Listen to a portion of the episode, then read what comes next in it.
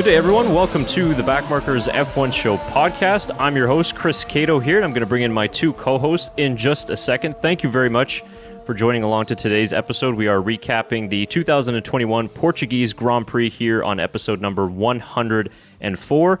And before we get right into all of the race events, just a reminder that this podcast is sponsored by the GP Box, the world's leading motorsport marketplace website. You can go into the video description down below and find a bunch of exclusive discount code links.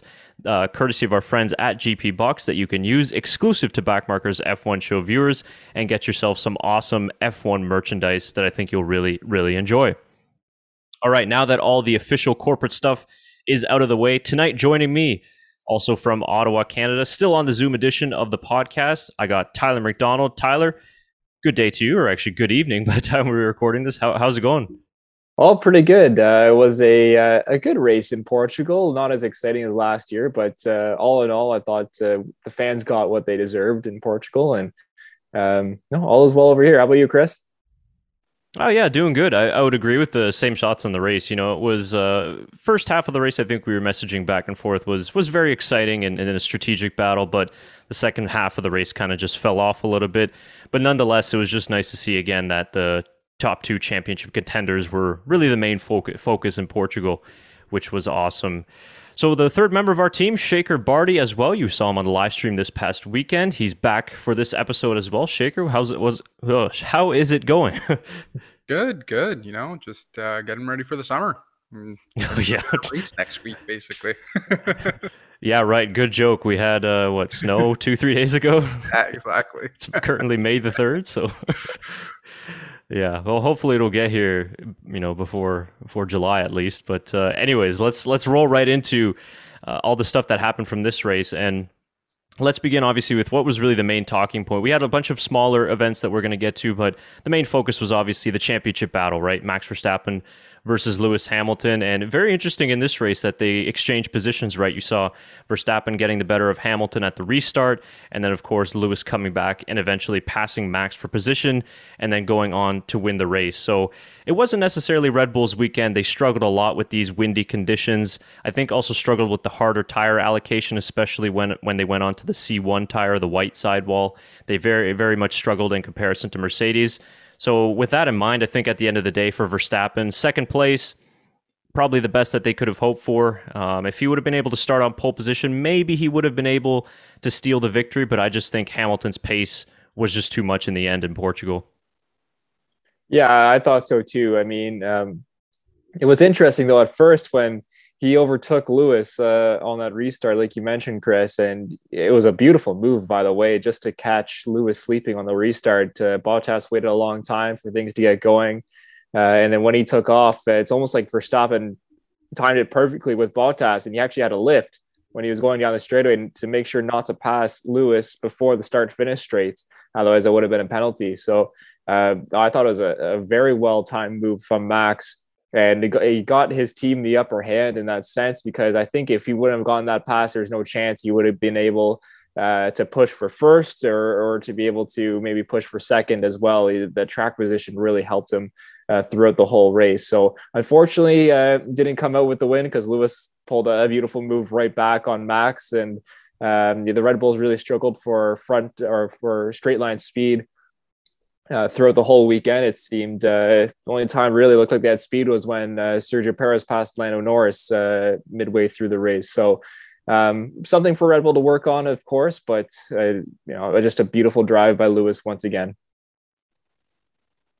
Uh, yeah, I agree. A beautiful drive from Lewis, and I think we can all say that he doesn't drive differently if he's in first place or second place, shown by his pass on Perez, thinking he was in first the entire time. Uh, so yeah, just great drive from Lewis Hamilton, even from Max to you know get that initial overtake right off that first lap and kind of do what he can with it. And then in the end, obviously he came out a little bit short, but great drive overall from both of them. And even even Valtteri, you know, he did what he could, uh, could in the end to get uh, uh, to get the podium. But yeah, great, great drive overall from the from all from everyone this weekend, to be honest. Lewis was looking for blue flags on Perez because he thought he was, you know, he was lapping the uh, the Red Bulls last year around Portimao. He, you know, figured that he was lapping them again, but is he looking for for those blue flags? But I thought it was a pretty funny moment uh, when his engineer came back. Uh, nope, uh, that's for position, Lewis. it's like yeah. you're racing. yeah. Well, yeah, it's like you said, Tyler. He's not used to passing the second Red Bull for position, right? So yeah. I think Perez led more laps in that race than Albon and Gasly did in their entire Red Bull careers. Uh, which yeah. we're going to get to Perez in, in, just a moment with his strategy. But just you guys were touching on Valtteri Bottas. Actually, he quite disappointed me in the race. In the weekend, I was impressed by him. Obviously, he got pole position, which was a little bit of a surprise, I must say, but it was a very good lap. And you could see how upbeat he was, kind of not so much the Mercedes garage when they cut to the, the scenes after he got pole. It looked like they were having a funeral procession instead. But Valtteri was very upbeat and, and ready to insert himself back into the championship. And then in the race, okay, he, he started off decently.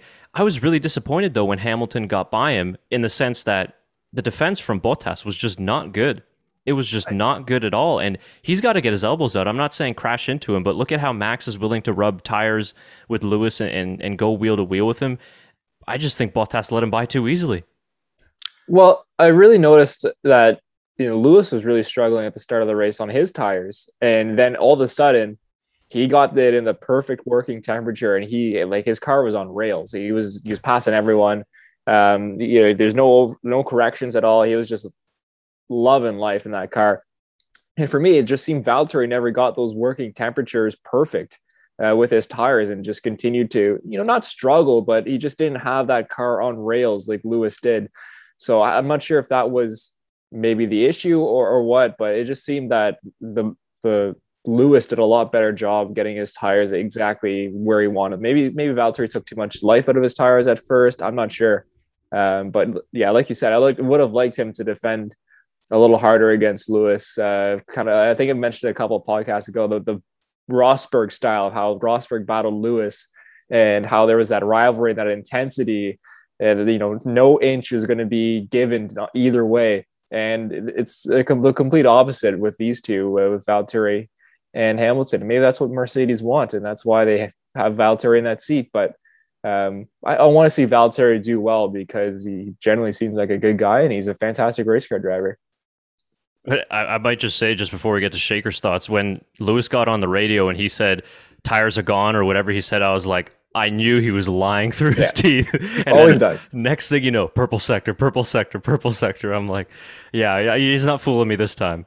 It's got to be a code word or something. Like gone means like okay, they're they're perfect. I'm I'm gone. Like I'm gonna go flying through the field. Yeah. Because uh, like, whenever he says that, it's just he lights it up. Yeah, I mean, you guys aren't wrong. I think Valtteri obviously didn't get it at the end, but I think uh, to get the fastest lap right at the very end to kind of make up for what was, I mean, not the greatest race, but over a great, probably a great overall race weekend for him, probably better than the rest that he's had, but obviously not a great race. Um, but just to get the fastest lap at the end, just by what two hundredths of a second to get it to, yeah. and then uh, two hundredths of a second or something like that. Uh, not too bad. And uh, talk, we always talk about the Rosberg and Hamilton, you know, rivalry, but I think now kind of like knowing the sport a little bit more, I guess, you know, watching what five years now, I can't remember. Um, but I think it was a different rivalry. I don't think Valtteri has the exact same, you know, drive that Nico Rosberg had had, you know, with Lewis uh, driving with Lewis Hamilton since he was very young to be that driver to be pushing Hamilton the entire way. Uh, but it, I think it was okay. No, not great. Still got the points. Still in top three. You know, not bad. You mentioned that Valtteri getting the fast lap of the race, and obviously he got pole. But like both times, it was because Max went off track. If Max stays on track for both those times. Max gets pole and he gets fastest lap of the race. So I mean, you can look at that perspective too, where like, yeah, he had his car dialed up and technically beat Lewis in qualifying and on the fastest lap of the race. Um, but I mean, Max also kind of got not shafted. I'm glad they're they're inflicting the rules. We have the rules set mm-hmm. now. Uh, hopefully, they, this stays for Spain. Because um, I think Max said, "Oh, I didn't know they were checking track limits in turn 14, but I guess so. Whatever." I think that's what he said after the race for the fastest lap. So, I mean, yeah, maybe we'll see. But it's just an interesting little note there as well that, you know, the Red Bull is pretty handy around the track uh, on its own. Yeah, he was wrong about that though because Oh. it, it, they were actually enforcing it in turn 14 Okay. and it was I wasn't honestly necessarily surprised either because I actually knew that in turn 14 they were enforcing it and uh, I forget exactly which other corners eh, they were in qualifying turn 4 as well if you remember uh, the oversteer moment Verstappen had in, in Q3 I believe it was or Q2 so they were actually enforcing it so I'm not sure if maybe that was just some gamesmanship that Verstappen was doing but it, it all factors in and it's a good point that you bring up as well that just he wasn't happy with the car. You know all the way throughout the weekend was just struggling and he wasn't really happy with the track surface the harder tires. So i think that was the case and, and what we talked about going into this race was going to be the key is which team can fire the tires up into the right working window and it seems like mercedes did just that. Obviously there's some of the improvements that they've made to the car since bahrain you're seeing that they're a little bit closer now, and, and Red Bull and Mercedes are almost evenly matched now, and it's going to really differ circuit to circuit, right? And, and just the right conditions. So uh, ultimately, again, as I said off the top of the show, getting that P2 championship leads is only eight points. Would have been nice to get the extra point, but at the end of the day, sort of damage limitation in a way. And they even post race in the radio, they seemed quite happy with that result, regardless. Yeah, I, I think, they were uh, pretty. Go ahead, Shaker. I was going to say, I think Max said it best. Is that well at the end at the end of the race, it's the best that they could hope for this weekend and the best that they got um, in terms of you know fighting fighting. Uh, uh, oh my god, I keep staring off. Sorry, let me restart that. um, I think, uh, yeah, I think Max said it best at the end of the race. It's the best that they could have hoped for this weekend. Um, you know, getting second, fighting with uh, Mercedes the entire way, and putting on the pressure that they they could. Um, good strategy with Perez, keeping him out as long as they could to try and keep that fight between Valtteri a little bit close, but obviously it wasn't. Uh, you know, keeping some of the McLarens back as well. So I think in the end, it's it's the best that Red Bull could have hoped for as a team for the entire weekend. They got double points. Uh, you know, Perez got Perez is getting more comfortable with the car. Um, so yeah, I, I, well, I think we'll definitely see more at Spain. Yeah, absolutely. And now that we can segue that into their the next topic perfectly, which was Sergio Perez, and I've got two topics tied together here because it relates to Perez. I think this was the first race in which we saw the actual team battle going on of Red Bull versus Mercedes, where Perez didn't make any mistakes and was somewhat in contention. Obviously, he he got passed by Norris early on, so that kind of hampered his race just a little bit. But you show why Sergio Perez is so valuable to this team, being able to almost do the entire race distance on the medium tire. And I thought at first that was a strategy that they were going to try and back Lewis up into Verstappen, but he was too far away. And then obviously by the time Hamilton caught up, Perez's tires were actually done, and, and he really did need to come into the pits. But again, having that option for Red Bull is just something new to them compared to the last two years. And then, like you guys mentioned, getting that fastest lap, which which is a big bonus for them too.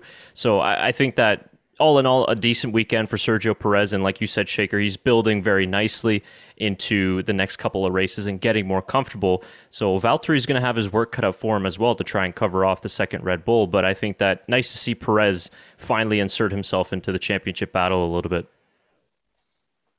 Yeah, absolutely. And it's funny you mentioned your, your, how you're talking about Perez and um, backing, uh, you know, maybe backing Lewis up into Max. And know, Martin Brundle, uh, I don't know if you guys heard on the broadcast, Martin Brundle asked Christian Horner that on the pit wall and said, Oh, are you backing Lewis uh, into Max? And of course, Christian goes, Now that would be unsporting, my, uh, Martin. You Yeah. can't do that. So it's kind of funny how, um, you know, he, they were, but they obviously can't admit to it because it, I believe it's technically against the rules. So, um, yeah, I mean, it's the strategy you're going to pull. It's nice that they have a second Rumble, like you mentioned, Chris, to to go fight their battles, and know, hopefully Sergio can get a few podiums and fight for a few podiums this year. I think he'll be able to, and hopefully fight for a couple win, wins. Of uh, eventually once we get, you know, I'd say maybe Turkey would be the, a good starting point for him. You know, the, um, Monaco, I guess, is really anyone's game, but it's tough. You have to have a good qualifying lap in Monaco. Um, I think once he can really get to grips with things, uh, it'll be really interesting to see the 2v2 battle going out between them. Yeah, 100%. And part of the reason why Lewis Hamilton was able to catch up to Perez quite rapidly was because Perez almost lost his lead of the race thanks to a driver that's oh, mainly pissed off everybody on the grid so far, Oh, with yes. the exception Yeah. of maybe I think Lewis and I don't think he's pissed off Max just yet because I would have remembered that one. Uh, but, oh, I'm he's sure even pissed off Nick and Mick, and Mick's his teammate. Yeah, well, Mick's a, a sweetheart of a guy too. Right. Uh, so I guess maybe we'll we'll uh, let's talk about the incident first because yeah. I've I've got a clip from our favorite Twitter account F1 portrayed by Top Gear, which is kind of becoming a tradition now on the podcast to play at least one clip. So we'll we'll do that in the end to wrap it up, but.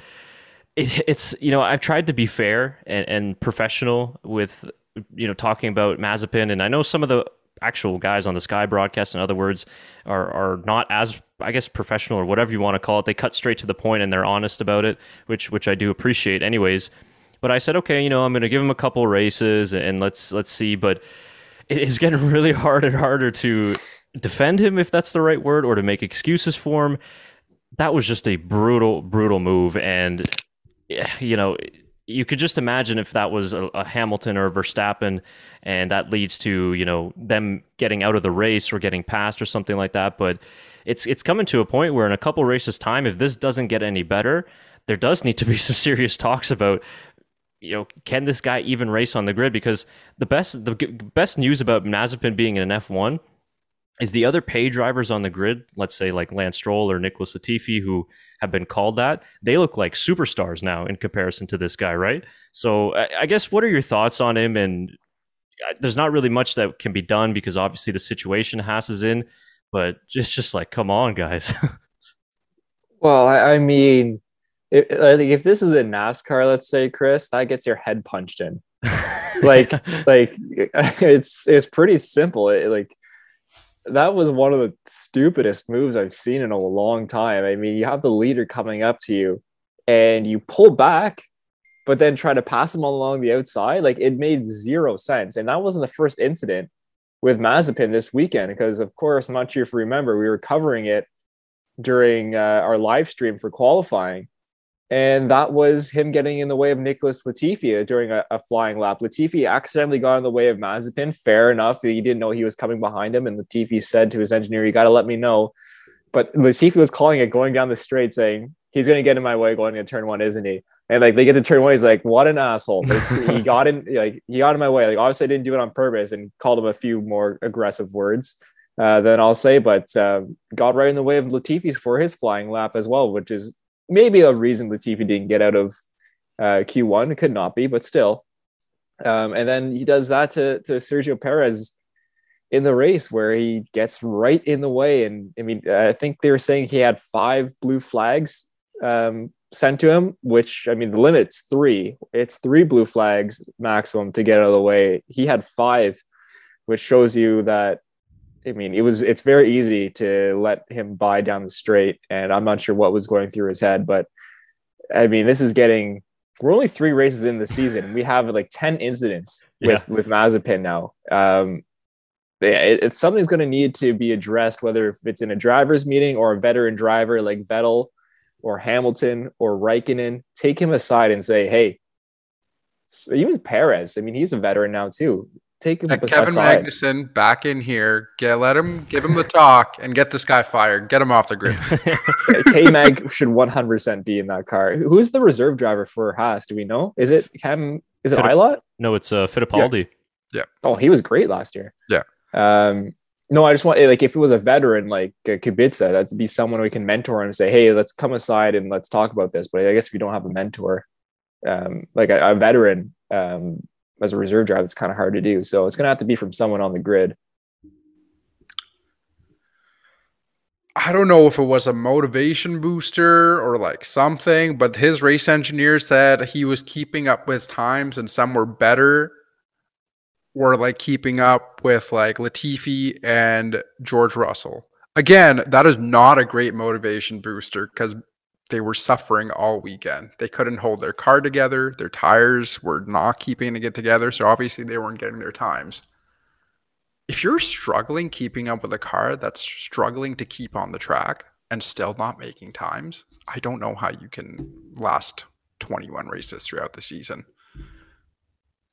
Well, and and that's just it too, right? That's the other part of this conversation that we need to have. Like I, I just did the uh, Mick Schumacher video that we released uh, today on the channel. If you guys haven't seen it, check it out. But I just looked into what's the, the teammate battle is between the two.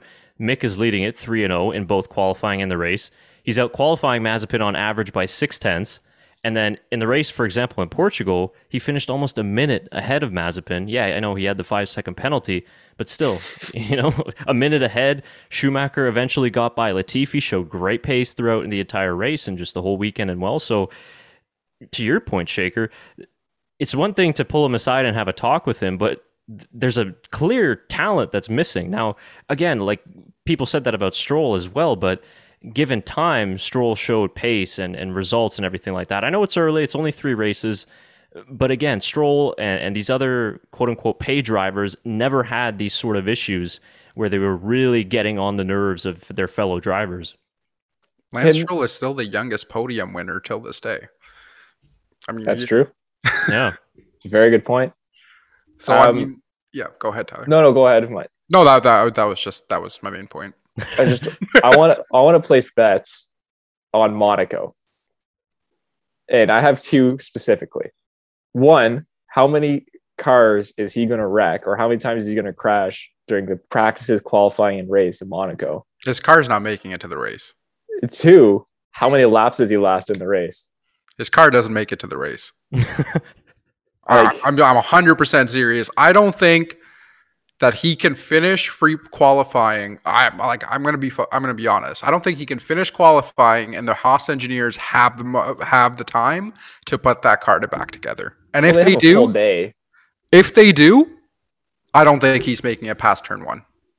Turn one? That's what you're saying. I'm hundred percent serious. I'm not even joking. He hasn't made it past like yeah. I I don't think it's happening. Unfortunately. We can talk about this more when it comes close to Monaco. But I mean, like, he can't make it over two lanes, Tyler. So uh, you can't let a car pass him in two lanes. Imagine the blue flags in Monaco. Yeah, that's where we might see this all explode. Honestly, we might see this explode in Monaco. There's like he, if you can't let a car pass you with with space and see the blue flags, like how are you supposed to make it past twenty cars past turn one? Like. Do you, do you guys want to see a nice visual of what Mazepin and Monaco might look like? Oh my god, yeah. yeah is this the Top Gear video?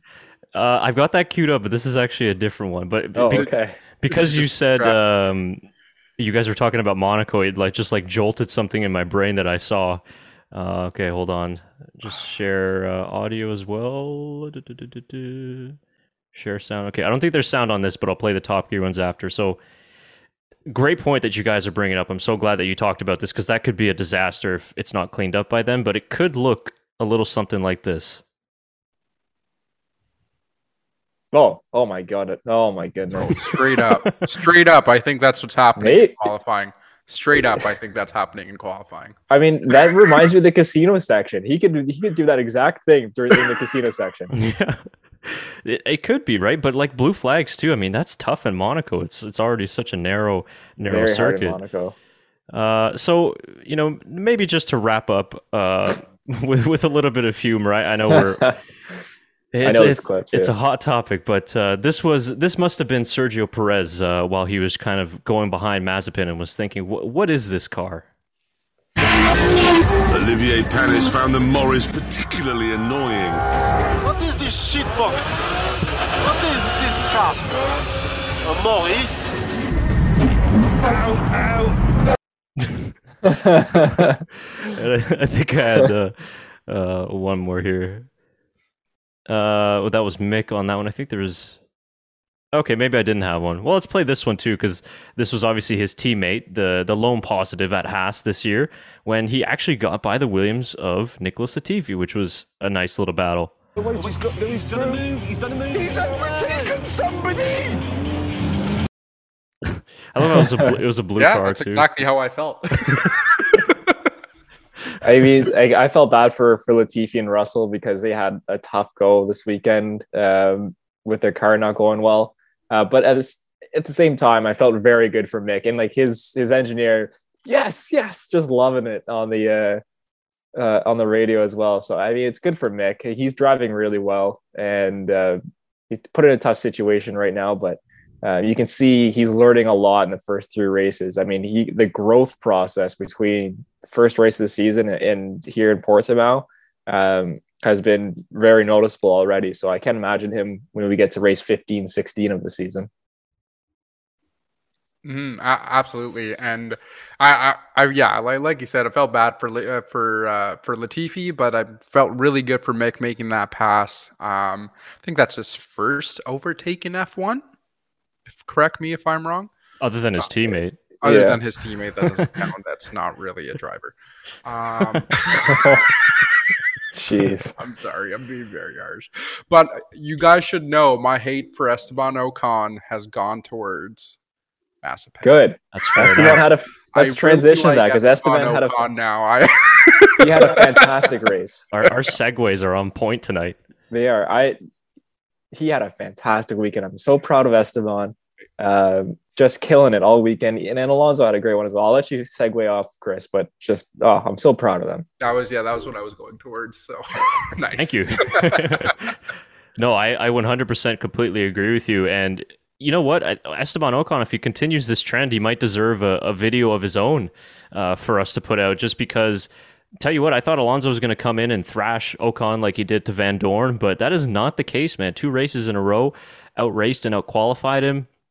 Alonso was very pissed off with himself for not performing very well in qualifying, and then eventually redeemed himself in the race and had a much a really strong finish to the race. Actually, he just found pace all of a sudden. Whereas in the first part of the race, I even think Martin Martin Brundle was saying like, "Ooh, like Alonso's struggling a lot," and then 15 laps later, he's like zooming past Carlos Sainz and everybody. But Alpine found a lot of good pace with those upgrades. So whether they can continue that slope now, it seems like they've gotten ahead of Aston Martin, which you know I, I don't know what's going on over there. Can they challenge now? Uh, you know, against Ferrari, I think it's a little bit close or a little bit tougher for them. But Ocon, man, for me, yeah, he's been one of the most impressive drivers so far. Uh, yeah, no, I think so too. And they worked both the cars worked really well on the hard tires. So, uh, I mean, maybe there's just a setup that they had worked really well with the hard tires, and they were aiming for that. But they were flying throughout the race. And like you mentioned, it was like Alonso came out of nowhere, and all of a sudden he's passing Ricciardo and he's passing Sainz. We're like, holy, sh- where is like there's the old Alonso that we like. Mm-hmm. Um, and obviously for Esteban, great qualifying and a great race as well. So it's awesome to see from the Alpines because I was worried at the start, like, oh, what's going on with with their car? It just didn't seem great in Bahrain, but um, Portimao seemed like a, a great track for them. Mm-hmm. Um, I know I probably mentioned it before about maturity about drivers and seeing it Lando Norris this season. Uh, but I think that's the biggest difference I've noticed. I think from you know year one when we saw an Esteban Ocon, we had that whole incident with Max. Year two, we saw a little more aggressiveness in him, having Daniel Ricciardo as his teammate, being brought in as that you know that's second driver, even though there was no real like list for them. Uh, but I think just the maturity that you know he's in this third year that I've seen with him racing. I think this is his third year overall, if I'm not wrong. Fourth, uh, fourth, I think. Is it his? Okay. Um, but yeah, it's just the maturity throughout the race, uh, just keeping it cool the entire time, qualifying. Uh, at the end, you know, it's he didn't he wasn't happy. I think he was more happy that they got double team points than he was with him getting P seven. Um, I, I, and Fernando Alonso was great. I think there was a little bit of a I don't know. Daniel Ricciardo probably had a little sad song playing in his head as as Alonso passed by. Hello, darkness, my old friend. Yeah, yeah. but uh, yeah, I think uh, like you guys you guys already mentioned, it. his qualifying wasn't the greatest. He was upset with himself.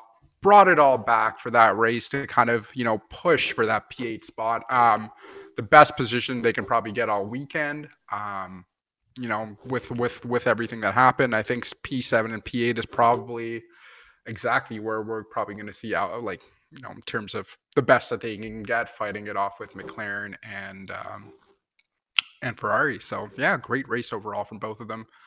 Um, but like I said, the maturity that I've seen Esteban Ocon has really turned me around on him. He's doing having a great year. Um, you know, he's he. You can see that he really he's really put in that time from the year that he had off. He that he, he's really put in that time. So. Yeah, and it seems like they're they're really trying to work together as a team mm-hmm. with Alonso as well to to try and get themselves forward. But compared to where they were in Bahrain, they definitely have made a pretty significant step forward and they're really in that battle. I don't. I think third place is out of reach for them this year, just because of how strong McLaren is and Ferrari as well. But if they can finish ahead of Aston Martin, for example, this season, I think that would be a big positive considering where Aston were last season as Racing Point. And if we transition then on to Aston Martin, then we look at Sebastian Vettel, who's probably had his best weekend so far with the team, obviously making it into Q3, starting the race in 10th, but their race pace is just nowhere really at the moment. And eventually they finished 13th and 14th. And Vettel's still pointless, of course, in 2021 some positives for him personally, but I just think the team is kind of in a, a, weird sort of no man's land at the moment where three races in, they haven't really shown much to us, and they were probably the most hyped team coming into this year. Yeah, I'm not quite sure what's going on. I know obviously that high rake and you know they they lose a lot of you know advantages that they had last season, um, being a high, a high rake team like Mercedes, but you know it's tough because, like you mentioned, they're very hyped going into the season, and there's a lot expected of Aston Martin with all this money coming in, and uh, obviously a big brand in Aston Martin and, and the racing history that they have. So, you know, maybe the tracks haven't been able to suit them. I don't think Portimao was ever really a good track for Racing Point. If ever to last year, um, the Racing Points didn't do well in Portimao. I don't remember. Um, so I mean, it just depends. Maybe they have the track set up like they usually do, where they're looking for those long straights, high speed, um, you know, not no mechanical grip tracks where Portimao had to, you know, involve a lot of mechanical grip, especially in those slippery, slippery conditions that we saw all weekend. Well, nice to see at least Vettel show some pace during qualifying, but uh, you know, I, I want him to get a few points in Aston Martin here already. Yeah. Yeah, yeah, and uh, I, I think we can uh, we can see that um, uh, Vettel still kind of settling into that car. I mean, you know, it's uh, it, it it was a big big factor of the the car not being there this weekend. The uh, the team not having that car set up properly. Sorry. Um, you know, we saw them be both in 13th, 14th place, all struggling for pace the entire time. Um, so yeah, it, it, it's a tough track for them for sure. Uh, definitely, you know, from what, like you guys said, from what we saw from Racing Point from last year to turn to Racing Aston Martin, the hype just hasn't kept up. You know, we're three races into the season. I think um, uh, Lance Stroll has what the, the first race of the season. But yeah, I think from the hype that we saw last year, it's just quite, not quite there yet. Uh, with even Aston with the Aston Martin name attached to it, but I think it's it's going to take a few for sure. Um, I mean, Barcelona is going to be kind of a good factor to show them. That's their test track, right? So it's going to be it's going to be kind of interesting to see what happens there. Yeah, we'll see. And I think they are expected to bring some sort of an upgrade package to Barcelona as well, which is kind of customary generally on a regular calendar year. So maybe it will be a little bit delayed this season, but I think that they'll they'll try and bring some updates to the car. So the final two things for me, really, from this race, and then we can kind of maybe wrap up on a couple other topics. I just wanted to give a, quick shout out to Kimi Raikkonen, who obviously we saw the mistake early on in the race, but he owned up to it right away and, really didn't didn't you know make any bones about it and said it was my fault. He even said on the radio, you know, he hoped he didn't damage Antonio Giovinazzi's tires, which of course luckily they weren't. So yeah, just a shout out to to Raikkonen to owning up to a mistake. I think he was you know looking on the dash at a steering wheel and just really misjudged it. Yeah, he. I think I don't know if he said to a reporter or what, but he said that he was switching a dial on his um, on his steering wheel and just lost track where he was. I didn't think he was closing in that fast on Giovinazzi. So, and of course, even worse luck. Usually, you'd be able to coast around the track and you know get a new front wing and continue, but his front wing literally lifted his front tires off the ground. So, yeah, just like double bad luck for Raikkonen, unfortunately. Yeah, very very unfortunate. I mean, it was a good thing to you know shut off that car right away. Uh, probably better overall for them for the season. Uh, to, you know, to hold on to some a lot of their parts and not have to spend as much money. Uh, but yeah, it's like like you said, Chris. Right away, he's like, "I really hope I didn't ruin Giovinazzi's race." yeah. So great, yeah, it, really good to see. Um, yeah, I, I, don't think I have anything else. Yeah, just meant the Iceman got to go to his uh, motorhome a little earlier and have some have some vodka, just like in Monaco. Yeah, Yeah, I'm sure he took the early flight home, but uh, Yeah. or I don't know, maybe if he's going home or if he just went straight to Barcelona. It's not too far away. That's true. Uh, yeah, because Barcelona will be just in a couple days' time, actually, by uh, when we release this podcast. Uh, so finally, for me, the last thing that I just wanted to to touch on is you mentioned McLaren earlier and Daniel Ricciardo's recovery drive to P9, but his teammate Lando Norris continuing his exceptional form that he did in 2020. It's his fourth straight top five finish and is actually third in the World Drivers' Championship after three races. He's ahead of Valtteri Bottas actually with 37 points, and uh, I I don't think he's actually that far behind uh, Max Verstappen. If I just pull up the standings He's here, Max Verstappen has 61 and Lando Norris with 37. And then Bottas with 32. There you go. So I mean, it, is a little bit farther away, obviously, from Verstappen, but regardless, anyways, a McLaren Mercedes is in the top three of the championship. But Norris just had another really good race. It kind of flew under the radar because of obviously the action up front, but shows just how good that McLaren is. They're extremely friendly to their tires. Unfortunate for Daniel Ricciardo getting you know knocked out in Q1, and you really hope that he can get on top of the new car as well, like some of the other new drivers at their teams, and then join his te- his teammate. Because if you have two McLarens fighting up there, it's going to make it harder for the likes of Alpine and Ferrari. But Norris is really, really putting the team on his back this season so far, and it's just great to see. Yeah, and if uh, I just want to point out that if we, if somehow Valtteri Bottas gets no points next week and Sergio Perez manages to get at least fifth place, he'll be tied with Valtteri as well. So it's not, they're not, they're not far off. But again, that's him getting absolutely no points next weekend. right. no, Lando has been very good, uh, and it's shown in the standings. Obviously, one podium and three top fives, like you mentioned. So it's it's awesome to see from the young driver. I mean, I think there's going to be a lot of you know hype behind him and hype behind George, especially from you know the UK media outlets, because you know, why not? Uh, there should be. They're two very talented drivers, and Norris is really showing it this uh, so far this season. And hopefully Ricciardo can. He showed a lot of great pace this weekend as well, Ricciardo.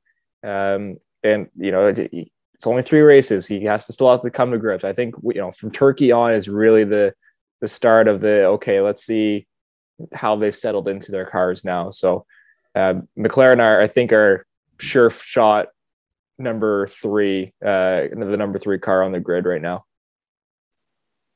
Yeah, I think you're absolutely right on that, and it's going to be hard to kind of knock them off that por- off that perch in top three. Even though Ferrari does look good, you know they had another solid race weekend. Carlos Sainz's side of the garage didn't really get the strategy right, but Charles Leclerc put in another great weekend. Sainz seems to be out of all the new drivers have adjusted the most quickly and has mm-hmm. adjusted the best really because he did already out qualify Charles in this race, starting fifth. But nonetheless, I, I still think McLaren are, are the strongest out of that bunch. And we'll see in a couple of these races, track dependent, that they might be able to battle for that podium like they did in Imola. So it, it's just great to see. And it's nice to see Norris really getting that attention. You all see all the hype is around George Russell, but Norris is kind of really stealing that thunder as of late and uh, kind of showing that okay, he's just not not just a Twitch streamer, you know, not just a, a, gamer online. He's he's one of the best drivers uh, in the world. So uh, excellent excellent job for for Lando Norris. Now, you guys have anything else from uh, the Portuguese Grand Prix before we kind of uh, wrap up with just our final topic? Just sorry, correct me if I'm wrong. Isn't Sergio Perez technically the one, the, the best one because he outqualified Max last weekend? Am I wrong? Am I? The best driver? No, no. Like in terms of the shakeup between like Sainz. Oh, yeah, yeah, I guess you could say that. Sorry, I was just making sure because we've been told that we have to get our facts straight. So. By who? Hey, I, I might be wrong, but I'm pr- right. Sergio Perez did get pole position last race, Second place. second place. Okay, yes, okay. But you, but you're right. He did outqualify Max, and I, I guess the only thing I would say to that is that the RB16 is a much better car than Yeah, the sure, SF1. What was is it called SF1? No, it's not the called the SF SF21 this year. Mhm. So I think that in that sense, if you look at it, you could say, well, maybe Sainz is the best one because the car isn't as good. It's but I, I would say Perez just because of how long he's been with Force India slash Racing Point, and Red Bull is a dramatically different car For sure. to to what he's used to. So yeah, I think that's a fair statement. Which we might get fact checked for, I guess.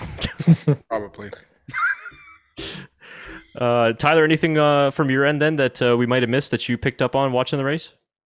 Uh, no, not really. Just um, I want to see how Spain turns out. I mean, I, I've never been a big fan of Spain and, and circuits, so I know I've been vocal on that on the podcast before. So um, I want to be highly optimistic going into the race and, and keep my mind open uh, to see what's going to happen. But I hope for an entertaining race. Yeah, it's unfortunate. There's no fans in Spain yet, right? For for the race.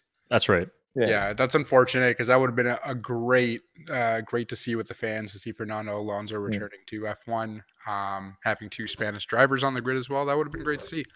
Um, but yes, I'm really looking forward to it. Should be really good. I hope. I hope so too. Uh, they made some adjustments to turn 10. They've essentially extended the braking zone, so they made it sort of a little bit wider going into turn 10. If you guys remember, it's kind of a heavier braking zone hairpin. I don't think that's really going to affect, you know, Im- improve the overtaking or the action really all that much. Forecast I've seen possibly some rain, but it's too early to tell, and it never really materializes anyway.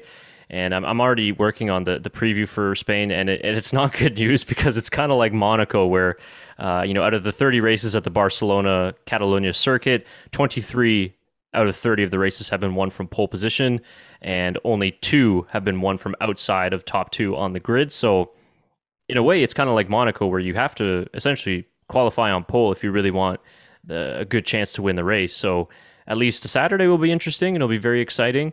But I, I agree with you guys. You know, it's always that race where it's like it's like Russia when it comes up. I'm like, all right, well, I'm not that excited for this one, but hopefully it proves us wrong.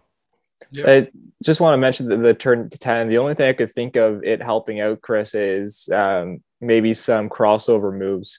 You know, someone dives in deep uh, on the inside, it will help the the car on the outside be a little bit wider to help with that crossover move. So um, could lead to some past turn 10 exciting racing, uh, you know, turn 11, turn 12, but um, yeah, we'll, we'll see. It's a modification they're trying out there, and uh, there's nothing you can do but, but try.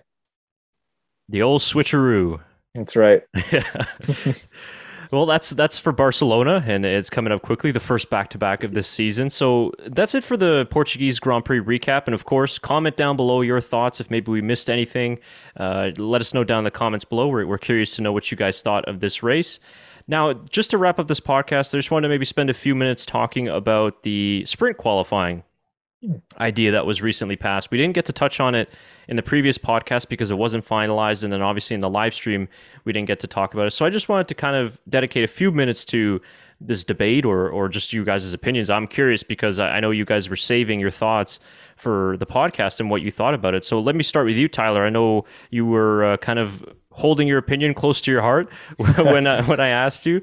But what do you think of, of, the changes? And maybe before that, actually, it would be helpful maybe for people that don't know the exact format, if you don't mind just uh, me going through it. So the proposed changes, it will happen at Silverstone, Monza, and then a race to be decided at a later point. I think it's going to be a non-European circuit. I, I, want to debate that with you guys too and where we think it's going to be, but we'll get to that after the rules. Go ahead. Okay. So essentially the way the new weekend format is going to work. So on Friday, you're going to have practice one, which will be 60 minutes. So like it is now. And then later on in the day, you won't have an FP2. You will have a qualifying, and it will be the same qualifying format as we have now. So Q1, Q2, Q3. And that is for the sprint race on Saturday. So then we move into the Saturday events on the weekend. We have practice two, which will be in the morning. So that's another 60 minute session, like you would, let's say, your FP3 on a normal weekend, like we do now.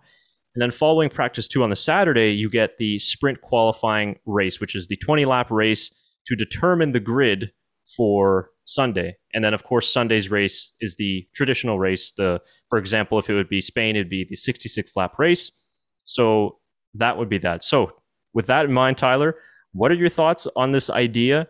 And do you think it's going to work? For is there is there no reverse grid? No reverse grid. Okay, I wasn't sure about that. So that's one of the things that I was kind of keeping. Why I didn't want to put my whole opinion out there. That's the only problem I can see with this it with this format is that with, with no reverse grid, we could see, you know, if say Lewis wins, well, Lewis is going to just drive off into the sunset probably um, for the the whole race. So Um, that's the only problem I see with it. Other than that, I think it's a fantastic idea because I like F1 trying to go out of the box a little bit, and this is a safe way to do it. It works in F2, um, it works in in F3. It, I think it's a proven method that uh, leads to exciting racing. Um, you know, it's not drawn out. It could really bring in uh, people who are maybe um, just starting to get into F1 and they want to watch, they don't want to sit down for two hours and watch a race. They want to watch a, a 30 minute, uh, you know, 30, 40 minute race. They can sit down and watch that in a sitting pretty much and, you know, maybe get a little excited about F1 and then you bring them into um, the full races. So I think it's a great marketing idea. I think it's a, a good race idea as well. Obviously, the teams I would think have to sign off on it. Um, so it, it's, I think all in all, um, you can't blame anyone for trying. If it fails, well, they tried it. Uh, you know, it didn't work out, but I think it could lead to success. And you know, I wouldn't want to see it for every single race on the calendar. Like, I don't need to see it in Spain twice. I don't need to see two Spain races. yeah. I don't need to see two races in Russia. You know, it, the same sort of thing. It'd be nice maybe if they do it for half the year. It's ten races on on the grid, let's say, uh, and they pick 10, 10 tracks and they can change throughout the years. You know, maybe Monza has it one year and Portimao, for example, has it the next year instead. Um, lots of very different ways you can do it. But all in all, I, I give it an eight out of 10 so far. Shaker, what do you think? I think it's an interesting idea. Uh, but I also have the opinion that it's just F1 trying to make a bunch more money out of the weekend. Um, I, and I get it. It's a like you said, Tyler. It's a great marketing strategy to bring more fans in because, like you said, it's a 30, 40 minute sit down compared to two hours. It's a flat out track. You're only racing for 100 kilometers. So that, and I think for the fans, it's great. For our viewership, it's great. Um, I just think in the I don't know how it's from the team or driver's point of view because obviously they're you know technically they're instead of doing qualifying in a full race, you know they're doing qualifying in almost two races throughout the weekend uh, pushing their engines a little bit more, pushing their entire team a little bit more, because obviously that involves more strategies to be done, uh, less time to figure out the setup of their car for the weekend. Um, but I it, less setup for the race, but more figure more to figure out their setup for the actual race, because then they have to. It's kind of like the sprint race acts like a free practice for qualifying as well as the race. So it's it's interesting. I don't know if I'm sold just yet. Um, I think I would have to see it uh, like on a couple of races. Um, but like qualifying, I mean, there is still qualifying. That's I don't know. It I'm kind of like just sitting right in the middle of I like the idea, but until I see it, I'm not sold on it. You know. Fair. That's fair. And, and I would be in agreement of that. And I saw this on, on Twitter, and I think it's probably the best way to summarize how I feel about this uh, sort of proposed or, or, I guess trial run format is an ingenious solution to a problem that we don't have. it's, it's like you know I thought that the weekend format was pretty solid the way it was, you know, and they shortened the practice sessions this year, which I thought, okay, at first I wasn't that happy about it, but now watching it, I, I, like it. It's it's a bit easier as a fan to on Friday watch all the sessions. Now, as a fan, you know, eventually, hopefully, one day going back to the tracks, I like the 90 minute practice sessions because on a Friday, for example, you get to watch three hours of cars running around the track, which is phenomenal for you know us as as Canadian F1 fans. We only get to go to one race a year, so seeing as much on track action for us is great. Um, so for me, again, I'm with Shaker. I want to see how this works first and, then have more of an opinion about it. Some of the issues that I see is, like you said, Tyler, like, you know, if, if the race is just going to be the sprint race, for example, is just going to be more like the real races, then it's just going to be, you know, more of the same. There's no pit stops, for example. So are we really going to see much overtaking with the generation of cars that we have now?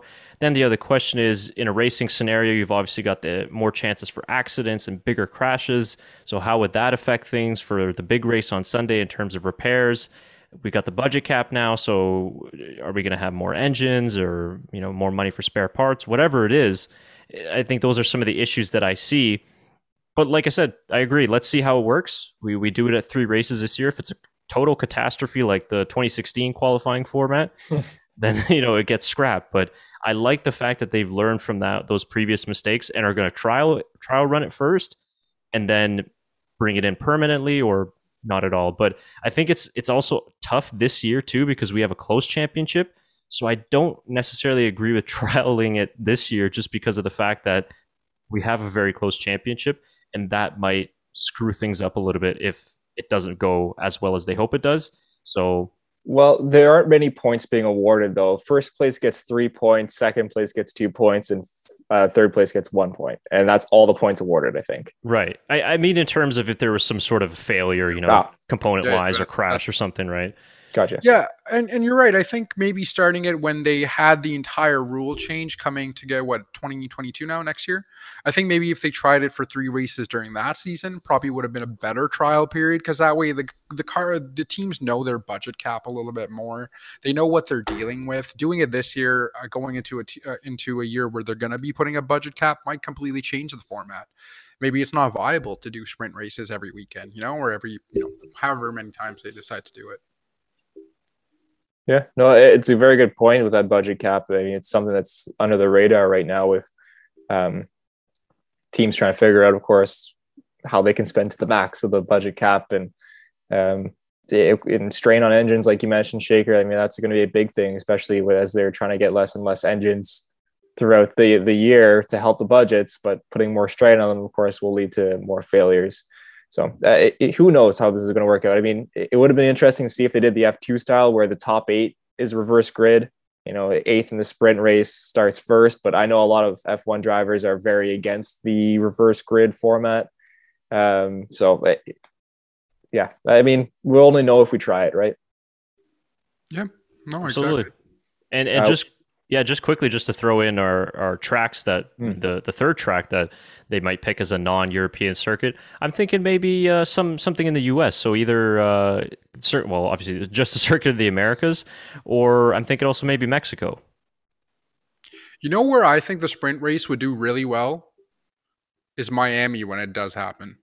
yeah, I'm actually I think I think it would be a great like just because is it, they're trying to make it like Monaco. It's supposed to be this extravagant like party that you go to, right? And I think for us to have a sprint race event like that set up, to have uh, more people to watch, you know, I think it'd be a more interesting format to run at those races like Monaco or Miami when they go there, because it's more of a spectacle than anything. You know, we watch it because we want to watch the race. People watch it as a spectacle. So.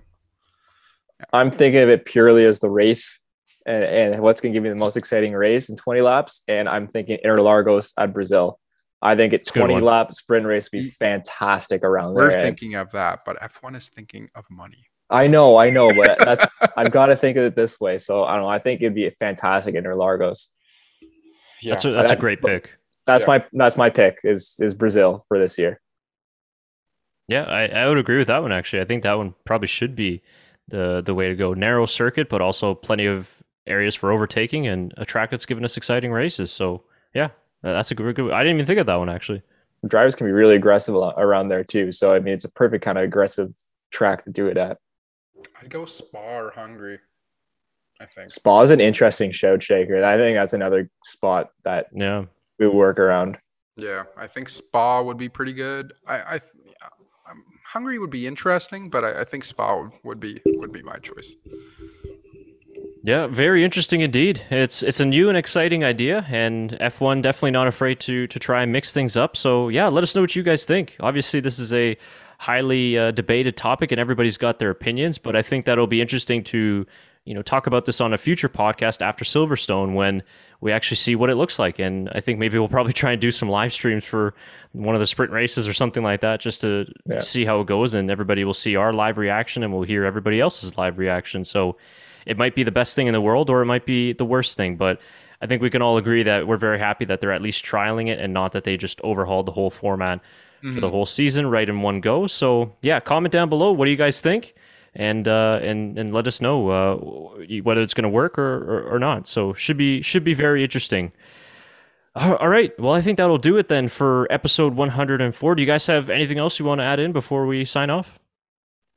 Nope, that's it for me. Uh, See what Spain brings. Yeah, exactly. Should be very interesting. Round four of the championship, currently two to one for Hamilton in terms of race wins. Of course, Hamilton's still looking for that 100th pole position as well. So a lot to play for, and hopefully the Circuit de Barcelona Catalunya will be friendly to us this year and actually provide uh, quite quite the entertainment for us over 66 laps. But that does it for the Portuguese Grand Prix recap for 2021. Thank you so much for watching along and listening along to us. If you're new to the channel and you like what you see, and if you like some of our other videos, consider giving us a subscribe on YouTube. If you're listening to on the on an audio platform, whether it's Spotify or iTunes or any of the other favorite podcast platforms, uh, give us a, a good rating on there and also follow us as well so you never miss a new episode following every race this season in the F1 calendar. So that will do it for us. For Shaker Barty and Tyler McDonald, I'm Chris Cato for the Backmarkers F1 show. And until next time, it's bye for now. Take care, guys.